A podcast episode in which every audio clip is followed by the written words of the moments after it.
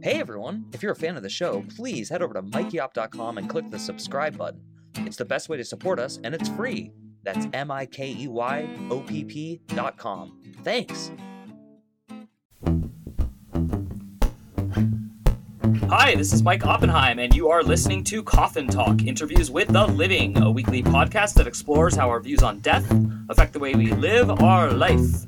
And this week, coming to us from beautiful Santa Monica, California, and originally from the greater DC area, is Mr. Sean O'Grady, aka Seannie Cameras. Uh, as I said, he was born and raised in the DC area, but he cut his teeth in photography, videography, and production, filming in clubs, venues, and sets all around the United States. He's worked with many Grammy Award winning musicians, and he's currently a freelancing producer director living either in Santa Monica, as I mentioned, or out of a suitcase in a town near you. The reason I had him on is I actually put out my feeler alerts for somebody who had formerly been an alcoholic and would call themselves that and is now not one. So I do want to get into what he thinks happens when you die and how that may or may not relate to addiction and substances and all that. But let's start out with the actual, like, more important stuff in life, which is, uh, Sean, you're a happy man. How are you doing, and why are you so happy? Wow. So I'll just start with this. The the one thing that I had to learn getting very quickly into the podcast and recovery and sobriety is is that happiness is not a destination; it's a state of mind, and that is something that took me 35 years to really wrap my head around. So in the present moment, I am happy, but that happiness is predicated on a phone call, a text message, um, you know, ha- what happens next after our conversation. So at this moment, I'm happy because I'm being valued for the contribution and the insight that hopefully I can provide to you and your listeners. So that's hopefully going to answer your question. That actually really does. And so, happiness has always been a state of mind and not a destination, but it sounds, based on your answer, that it used to be a destination. Can you kind of describe the side of that mentality? Oh, yeah. I mean, it's just, I don't know why, man. I, you know, I've always thought as a kid, I think probably a lot of kids think this. I don't know if it's, you know, just predestined for, you know, people suffering from addiction or alcoholism or dual diagnosis with psychiatric issues. But, you know, I, when I was a kid, I always looked, even though my parents weren't that great of an example, but looking at older adults and thinking like, oh yeah, once I just like, you know, get this far in my career, like I'll be fine. Once I hit this age, everything is fine. And then I realized that like I don't know what at what age that we're all like literally ducks on a pond where everybody's like, you know, most of us are calm on the surface but paddling like fucking frantically beneath it. And everybody's figuring it out for the first time. And and everybody like nothing is guaranteed and nothing is safe and and nothing is you know, further from the truth that you get to a point in life and everything is just like, oh yeah, it's cool. It's just co- it's like coast. You meet those people and it just like befuddles you because I feel like they like see through the matrix. It's like, how do you bend time? Like Neo. And um I just I, I don't know, that was like always like this this mystification that kind of enveloped me from a very, very young age. And, you know, when that the veil dropped, it was kind of like a really weird, like realization um, helpful obviously to not live in a fantasy world but it it just um, yeah i don't know it just kind of blindsided me that we're all really just kind of figuring this out and you know, our parents are fallible you know that all kind of plays a part of it too. I, I also don't know what age i was when i realized that our parents are just you know were us but you know half of us you know at that age you know at 13 they were afraid of whatever i was afraid of probably and at 22 they were probably looking for the same kind of career insight that I was looking at. You know, we were. I just looked at them like kind of like godlike messianic figures. Um, and I don't know, maybe that's because I like fantasy and I like, you know, drama and medieval goblins and Game of Thrones type. Maybe that's because I just wanted to mystify everything and put a great big mystery on it. You know, maybe that's my Catholic upbringing too. I, I don't know, you know, but that's I feel like I start I start I started behind zero, you know, and now I'm like just catching up to past zero. Well, that's I know. I mean, that was a great answer, and it really gels well with me. And I think just for the purpose of our conversation, since you don't know me that well, and also for our audience, you know, I've never been so addicted to an illegal substance that I had to check into counseling or do something about it. But I have been addicted, uh, horribly so, to cigarettes, and then I've uh, felt addicted to substances that are illegal. But I never, like I said, got to like this point where I had to get someone else's help to stop doing them. So I'm very familiar with addiction is what I'm trying to say and I and I respect it, you know, if that makes sense, meaning like it's a it's a beast and it's a weird beast and it like convinces you that you're wrong when you think you're right and vice versa. And it just kind of does whatever it takes for me at least to get me to like buy another pack of cigarettes give up a 21 day streak and all that. So i'm curious like were you at the age of eight you were getting drunk like anthony kiedis from the red hot chili peppers Yeah, clearly. uh, well, there's like a lot of ways to kind of answer that question. Like, I'm a recovering cigarette smoker too. Like, you know, I hit my buddy's vape yesterday because everybody out here vapes. You know, it's just like it's ridiculous. So yeah, I mean, there's a lot of ways to answer this. So like, you know, in the program, they're like, well, what? When did you have your first drink, dude? I was probably like three years old.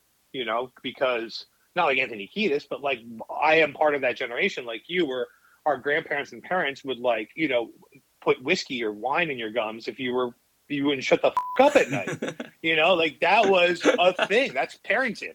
That's 1980 style parenting. So technically, I had my first drink then, and then I remember being like at my father's house because my parents parents split. I'd be at his house, and he'd be like, "Oh, try a Heineken. Just take a sip. You know, take a sip of this pina colada I made, or I'd be at my grandmother's house.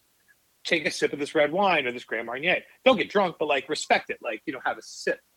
so you know it was always around at a very very very young age um, i think then what you asked like what kind of takes it from like that to like asking for help is was, was, am i correct when i remember that yeah yeah definitely so you know i mean i'm just really grateful i got to the point that i could ask for help and receive it because it's not something that i mean you i don't think you can do on your own you know what i mean like this is not like a single person's journey that's why there's a group that's why there's it's called the fellowship. This is literally just a group of men and women that have that suffer a common affliction and they need the support of a group to help get the answers to live day by day in an ever-changing world.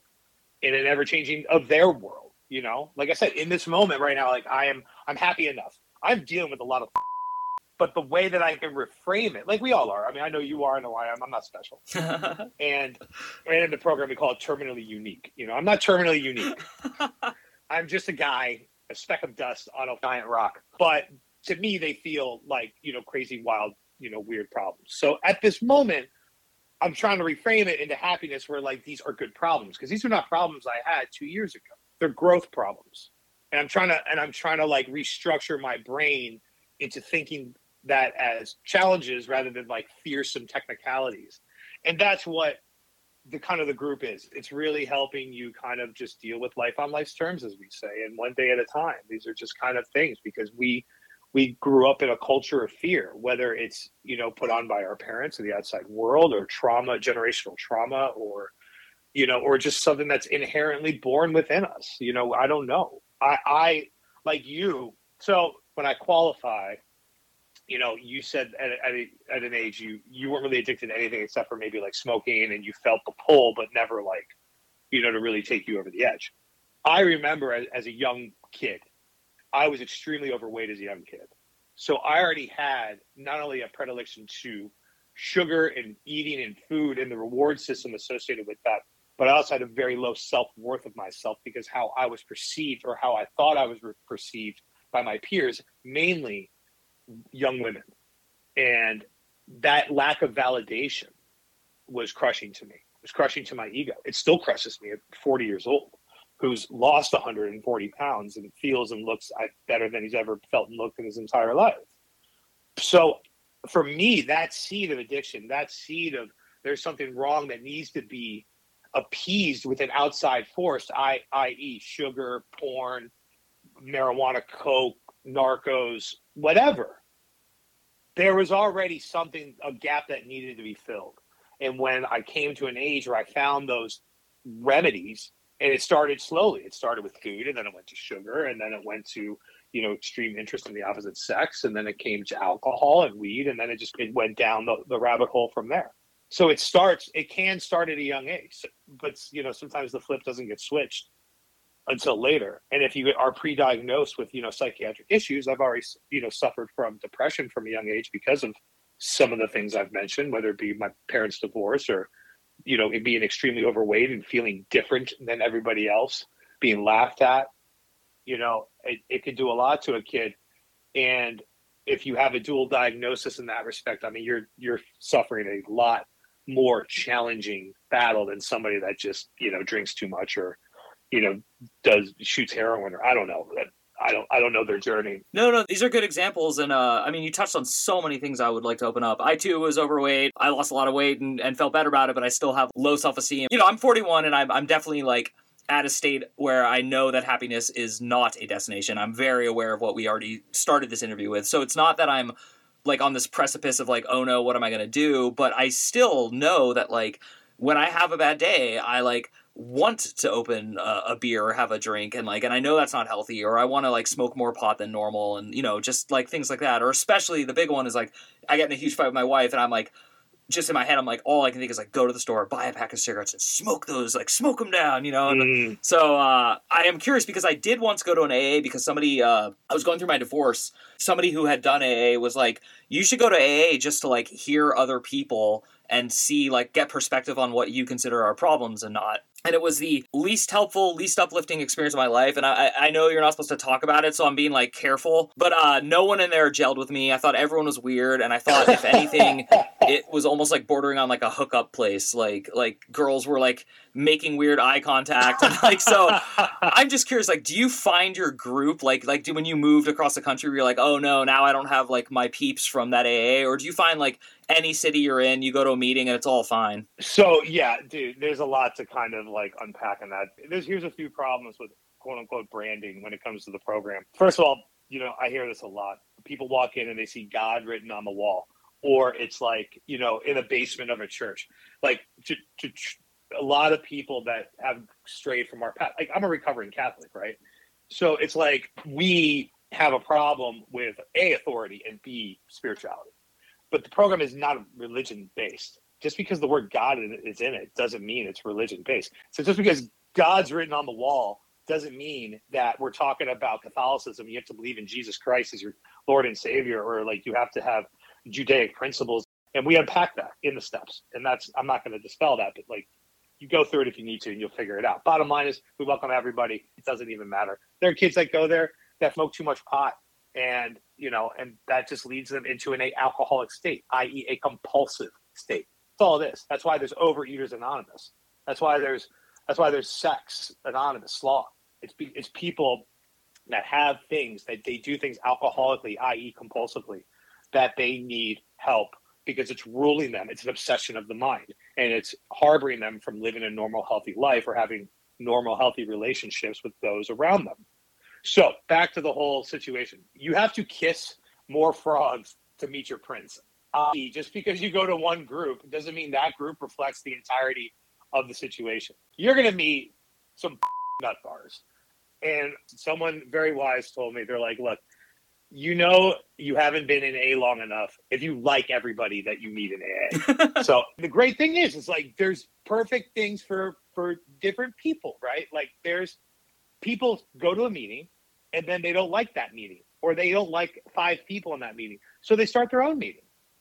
And then more people come to that meeting. That starts a new meeting. It's an offshoot of this meeting. I go to a meeting on the beach, 9:15 on Sunday mornings. That's an offshoot of a New York group. And it's a hundred people, guys and girls, children, because you know, they gotta, you know, there's no babysitters. They gotta bring their kids, their dogs. Everybody sits in a massive circle and it's a 20 minute speaker meeting with birthdays and celebrations. Birthdays are, you know, for one year sobriety, one month, one day, three, six, nine, whatever. And it's an hour meeting and it's absolutely fire. It's the only mixed meeting I go to because there, since we are alcoholics and we probably suffer from more than one problem, i.e., we have Al Anon, we're children of alcoholics, ACOAs, adult children of alcoholics. A reflective group conscious is go to a men's stag and find a men's sponsor if you're a man because then that removal of you know maybe sexual flirtation or any just anything to flip our crazy brains is kind of removed so it's like we can focus on the work we can focus on what dudes are going through day in and day out so my home group is a bunch of men and we are solution based and we are action based and it took me many frogs to kiss before i found that because I got sober in Southern California because, like you just said, I couldn't get sober with people in Washington, D.C. or Montgomery County. Are you serious? What do you think I had in common as a 35 year old, 300 pound, overweight, struggling artist in the entertainment industry versus a stay at home mom that was drinking white Zinfandel, popping Percocets and bitching about her friends at Columbia Country Club. What in the f- do you think I had in common with them at that point in my life? At that point in my life. But now, but now, over five years sober, been around the United States, been to a bunch of meetings, heard of different stories, been to a bunch of groups. Now, instead of looking at the differences with each other, I see the commonalities. We all suffer from similar affliction. And even though, dude, there's a guy in my group who went to rehab in a Bentley, his Bentley. You know what I'm saying? He's like a super, super famous artist. And I love his shares because they are always fire. And but they're, those are like crazy. Like I can't, I cannot relate to you in your hideaway in Venice for the next three weeks, and you're mad because something didn't go your way. You know, at like the winery tour. Like I just, I can't relate to you, my friend. But I love your, what you're sharing about soberly, and that's my point. So you got to kiss a lot of different frogs before finding the right group. And just because you show up to one meeting doesn't mean they're all like that. And I was grateful enough to find this right group after, like when I was in rehab, they forced us to go to meetings, which they should. You need to. But through the culture that I was going to in Orange County was toxic. And it was like you said, it's a lot of like dudes trying to hook up with chicks, um, people that are there for body brokering, which is basically exchanging one patient for, to a recovery center for another for a fee. Whoa. Dude, if you told me about that when I was 25, I would have jumped on that. We all would have. yeah, dude. I got body brokered into rehab. That's crazy. And we tried to do like a documentary on it, and Advice got involved. Oh, wow. Bottom line is, it was toxic, and I was jaded from the program, and I didn't work a program for a good year plus. And then when I moved out of Orange County, actually, I was kicked out of Orange County and went to Los Angeles. Then six months later, I found my home group, luckily, from a kid I used to go to rehab with. So it's full circle. So yeah, a lot of frogs to kiss before you find your prince. I have like uh, three quick questions. Are you willing to slash do you date women who are still drinking, or is that like just off limits too hard? You're hilarious. It's like you, like women in Los Angeles want to date me to begin with. That's really cute. this place is an absolute sexual desert, dude. It's just I- like oh man, it's so terrible. It's so terrible. Just be grateful you're you're married, dude. and I know the grass is always greener and whatever, but dude, just be grateful. You don't have to deal with these animals out here. I dude, I got chatted up by three different Chinese bots over the weekend because I'm so dumb. So all jokes aside, it's we talk about this a lot. And my ex that uh, I was dating, God bless her, we're, we're still really good friends. I mean, she didn't really drink to begin with. She had she had some some issues that kind of prohibited her from drinking. She wasn't an alcoholic. Um, she was gluten free, and she, there were things in like she didn't drink hard liquor and barely drank, you know, cider. So like it was really never an issue with us. Um, it what you know we'd go out and have Coca Colas, and a lot of guys we you know have normies, you know, wives that are normies. I mean, I have family members whose wives and girlfriends are normies. You know, they they still drink, and it's I I don't go out and search for one or the other. But no, I, it's it's it's whatever I think the spirit of the universe puts in your path, and um, I think there's pros and cons to having both. To be honest, That segues into the second part of the same question. So I said at the beginning that you're a friend of a friend's friend. So like one of my best friends on earth, he was a guest on the show, Mark Borger. How hard is it to go home and like hang out with like other people who still drink that you used to get drunk with? Because that's like different than just like new people to me. dude, one hundred percent. It's it's crazy. It's like to be really honest, man. I feel really blessed. Like to be, I am able to do literally everything that I was able to do, except for drink or do drugs. Everything else I do, man. I go to like parties, I go to concerts, I go to raves. You know what I mean? Like I, my my roommate, you know, it's Southern California. Like he smokes weed, he has cocktails, and God bless him. I mean, he can, you know, he can take care of himself. You know, and show up to work at, at four in the morning and work a twelve hour day, five days a week. That's what he does. You're very relatable, like on every level. And I know, like, I've gone to parties and not drink. And I know, like, I, I drink on average once a week. I used to be a bartender. But anyway, I want to keep this focused on you. Um, so I'm, I'm to pivot. This show is called Coffin Talk, and we ask every single guest, no matter what, what they think happens when you die, just to make sure it's framed correctly. Not what do you think happens to other people when they die. What do you think will actually happen to you and your conscious experience when you die? Oh man, I've been thinking about this since I was like five years old, dude. So I have like two answers as part of the same answer. I saw a stud. I saw a study. I think I think it was in the the DMT um, documentary that's on Netflix a few years ago. And basically, you know, I'm going to butcher this, and you might want to fact check this and edit this around a little bit. But so basically, you know, when you when you die, like the same chemicals that constitute DMT is what gets released in your brain, and that euphoria, that um, that hallucination or whatever, is what you're supposed to experience when you die. And you know, 15 minutes feels like 15 hours or whatever. So if that's released when you die, then you're essentially living forever if a, all of it is released at once.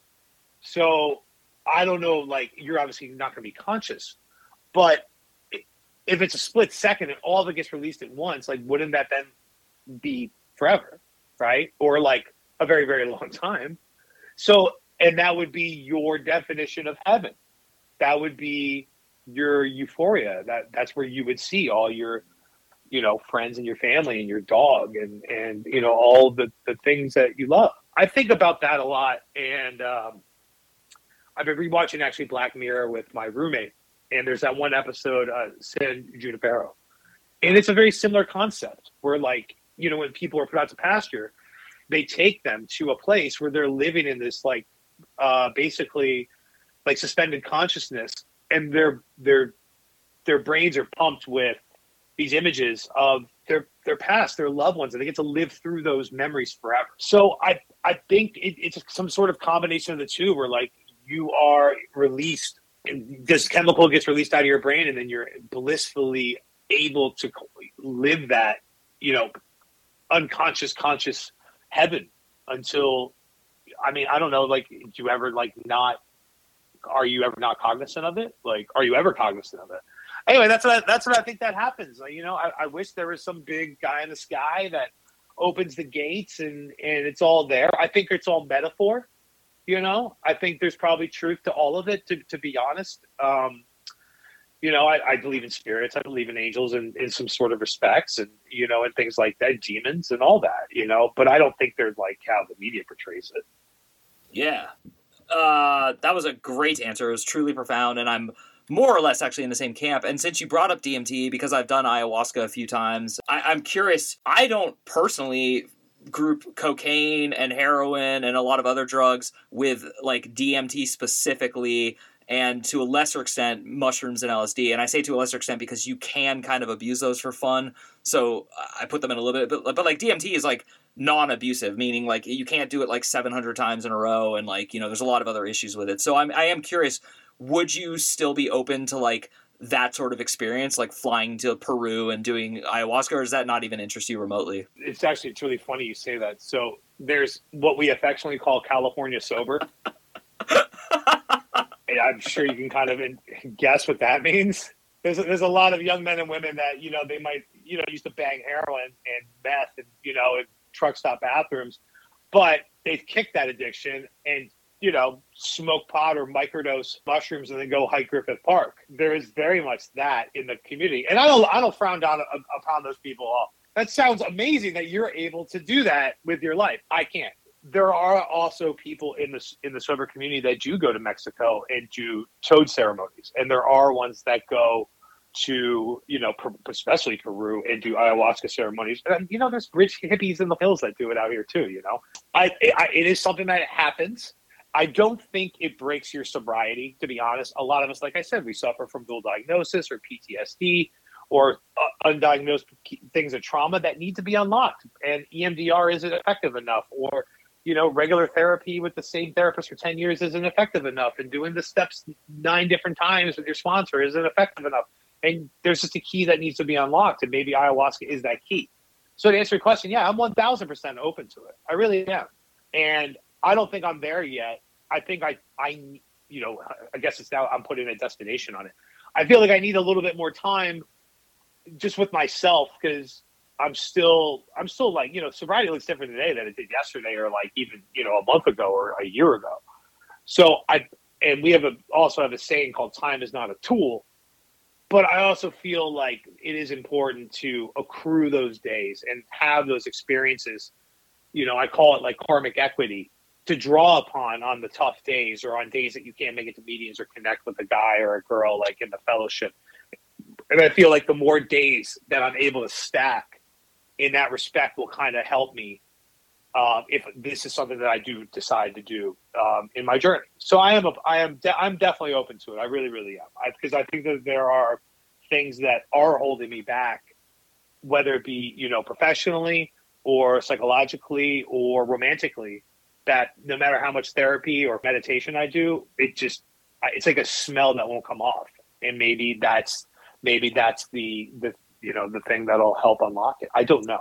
I'm just looking for answers. I can tell you based on everyone I've ever talked to who did it and also my own experiences, you are like candidate 1A for it and in a good way, like in a very complimentary way. Um, you have to be like curious enough and not afraid enough. And uh, the two, if you have any sort of imbalance between the two, I, I you're not going to regret doing it, but you're not going to like get the most out of it. And also, I would just say see a traditional therapist if you have either of those issues. It also, I, I heard a stat the other day that it takes 10 years to find actually like the right therapist. I, um, I have two therapists and I have a sponsor and then I have the group. My old roommate is a young woman. She's like in her 40s. She's got over 20 years sobriety and I see her professionally. And she also does breath work, which is a form of meditation. You may have heard like Wim Hof talk about It. but um, so I will do that with her, and I do feel better. She does know me. She knows my story. She's also ACOA, and um, you know we have a lot of relatable qualities because we did live together, you know, for two years, and then we knew each other like for ten years prior to that, or you know, eight years prior to that. So, and we're both part of the program. So, I recommend, I suggest, you know, you all do what you want. I suggest a dual track system. You know, get a sponsor in a home group, get a therapist. You know, talk to your program friends if you have a problem, and then talk to your normal friends because your program friends will only see things through one lens, and that's you know what the book says or what the group says and like it's a very spiritual oh we must be honest with everybody and we must do this well try being honest in the entertainment industry in 2022 in los angeles and see how far that gets you so sometimes you got to talk to your friends that work in the industry and you got to get cutthroat and you got to do this this and this and I know it goes against everything you learn in the room, Sean, but just stick with me, kid. You'll be all right. You know, so you got to get all the answers, and then you have to run them through a filter, and then you have to figure it out by yourself. And that's you know that's what I've been learning, like all this stuff that I feel like, you know, yeah, Sean, this is how cognitive thinking works. It's like, oh, I missed that. I missed that memo when I was a kid. I'm sorry, and we all miss that memo. And that's like what it is to be like an alcoholic. It's like we learn stuff whenever we get sober and stay sober that we feel the rest of the world was just kind of like inherently given at a very young age. We just missed that missed the class that day. I don't know. You've said so many wonderful things, and I think this is going to be a really helpful episode for everyone, just like people who do or do not have substance abuse. Because if you don't have it, it's interesting to hear what it's like from someone. And then if you have a family member or someone who's suffering, you can hear hope and a lot of like solutions from your story. And then if you're wondering if you have a problem, well, assess it and be honest about it. So I'm, I'm really thankful to you, and I'm happy with all of your answers. But I, I do love to just kind of give a free open floor. So uh, you have the floor, and we'll wrap it up. Cool, man. Right, thank you. Grateful to be here, and just you know, we love to hear ourselves talk. So this is a great place to do that. Um, as my friend David Kay would say, this is uh, time for a one-minute banger. So no one can really diagnose you as an addict or an alcoholic unless you do. Okay, everybody can point the finger. It could walk like a duck. It could talk like a duck. But the end of the day, is only you can really say if you're a duck. So know that nobody is judging you. We everybody is welcome. And if you are doing something that is compulsive, i.e., alcoholic, that's just that's just the, the synonym, then you know, come and check it out, dude. And just know that it's not a cult. I don't want your money. You know, we don't, we're not going to make you jump through any crazy hoops. But there are things that you know are highly suggested that you do to help you stay sober one day at a time. And a lot of us, you know, we came to like maybe shut up the court system or maybe shut up our wives or girlfriends or husbands or boyfriends or whatever you identify as. And but we we would do that, but then we we stayed to get sober. We stayed to stop drinking or doing whatever it is we were doing. And the craziest thing is that is just the surface. We have a saying called more will be revealed. And, and you go to stop drinking, but we stay to learn how to deal with life on life's terms how life changes, how people make you angry. How do you deal with that cognitively? How do you deal with that rationally? And that taught me a lot of patience, a lot of pause, and just I, I really think I'm a better human. I know I'm a better human because of it. I'm a better brother. I'm a better uncle. I'm a better cousin, man. Like I'm proud of myself. I like who I look in, you know, when I look in the mirror, like, you know, what I see back. It took me 35 years. So at the beach meeting, I went yesterday to the beach meeting with my sponsee brother. We both have the same sponsor. He lives on the west side. He's a super rad guy. And we go to shows together and all that. So we go to this meeting. He put me onto it. I take my beach cruiser down there, very California, you know, and go sit on the beach with dogs running around at 9.15 on a Sunday morning. If you asked me five years ago if I would be living in Santa Monica, hanging out with a bunch of drunks, their dogs and their kids at 9.15, not loaded from the night before, on a beach in Southern California, listening to a 15-year-old girl talk about her sobriety journey. She just celebrated one year, said she started getting up at like six. Like, you, if you told me that would be my story, I would have laughed at your face. So I'm just saying, dude, it's it could be a long life with a lot of crazy possibilities, and you'll meet some amazing people along the way. Just be open for the experience. Don't be closed minded, and don't believe all the hype in the media because it, you really got to go for yourself. Kiss a lot of frogs and figure out which one is the true prince. That was a great answer. Thank you again for gracing us with your presence and your wisdom. And for everyone listening at home, my name is Mike Oppenheim. You have been listening to Coffin Talk. The best way to support the show is to head over to MikeyOpp.com, M I K E Y O P P.com, and sign up for free for the little newsletter that comes out once a week. And if you want to support us even more than that, sign up for the premium subscription. Either way, we love you, and we will see you soon.